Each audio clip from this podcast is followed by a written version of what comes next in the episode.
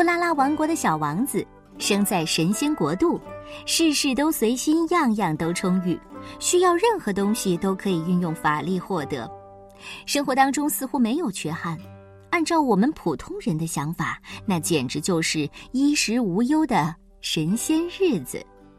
但小王子天生不一样，他觉得地球上的春生、夏长、秋收、冬藏那才完美呢。他认为这是一颗小种子应有的生命旅程。小王子获得了在地球生活三天的权利之后，究竟会怎样安排这宝贵的时间呢？他能在地球上找到真正的快乐吗？他日思夜想要去的地方，居然是地球上的一个……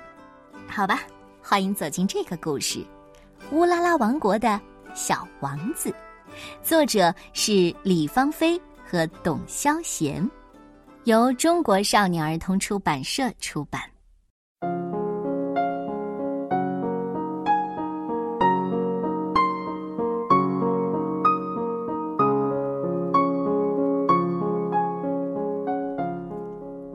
乌拉拉王国是天上一个神仙王国，这里的人拥有神奇的法力，只靠想象，香喷喷的饭菜、闪亮的宝石、夺目的衣服就会全部出现在眼前了。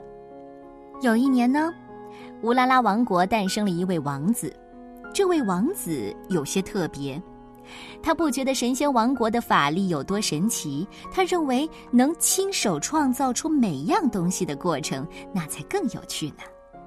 小王子每天趴在窗户上看呐看呐，他特别特别的想到地球上去玩儿。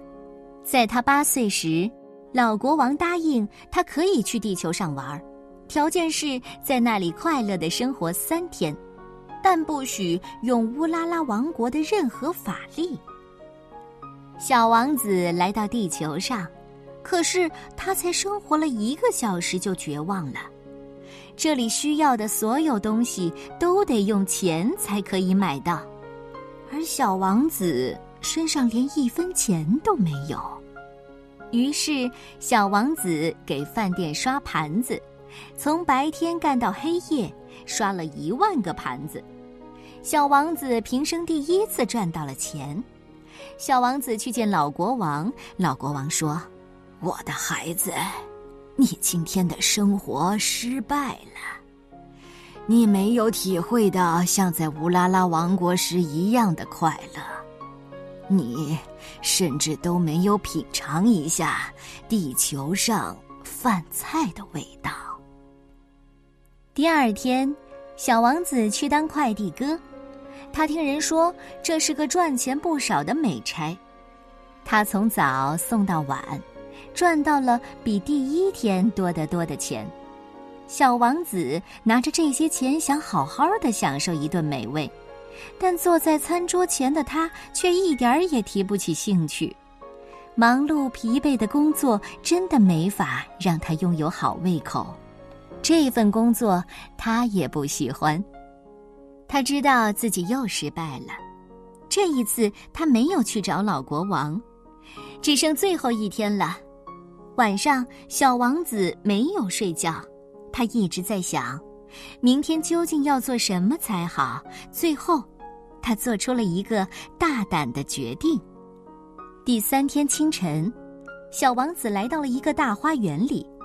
这就是他每天在乌拉拉王国时趴在窗户上看的地方。在神仙王国，不用亲手种植，只凭想象，青草、大树、鲜花，甚至它们的味道都能出现。这虽然很方便，可是却无法让小王子真正看到一粒种子生根、发芽、开花，直至结果的神奇历程。今天。小王子终于来到了这个他天天梦想的地方，高兴的连翻了一百个跟头。他对老爷爷说：“他想在这里工作一天。”老爷爷答应了。小王子跟着老爷爷一起除草、浇水、修剪花木的枝叶。傍晚时，老爷爷请小王子在梨树下吃饭。小王子觉得自己吃到了全宇宙最好吃的一顿饭。老爷爷亲手种的蔬菜，园子里快乐生活的母鸡下的蛋，采集各种花蜜做的点心，还有一道非常香甜的梨汤，这些都是小王子从来没有品尝过的味道。时间过得真快，小王子都没有察觉到天已经黑了。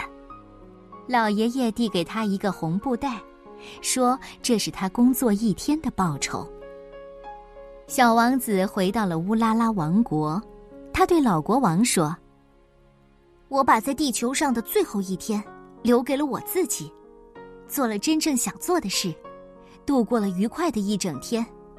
我还吃到了最美味的晚餐，获得了最美妙的体验。”老国王笑了笑。我亲爱的宝贝儿啊，恭喜你成功了！你选择只做自己最喜欢的事，最想做的事，最终你不但获得了比前两天更多的回报，还拥有了最美妙的体验。我决定给你去地球生活的机会，但最终的决定权。在你自己。这时候，小王子想起老爷爷送给他的红布袋，打开一看，发现里面是各种各样植物的种子。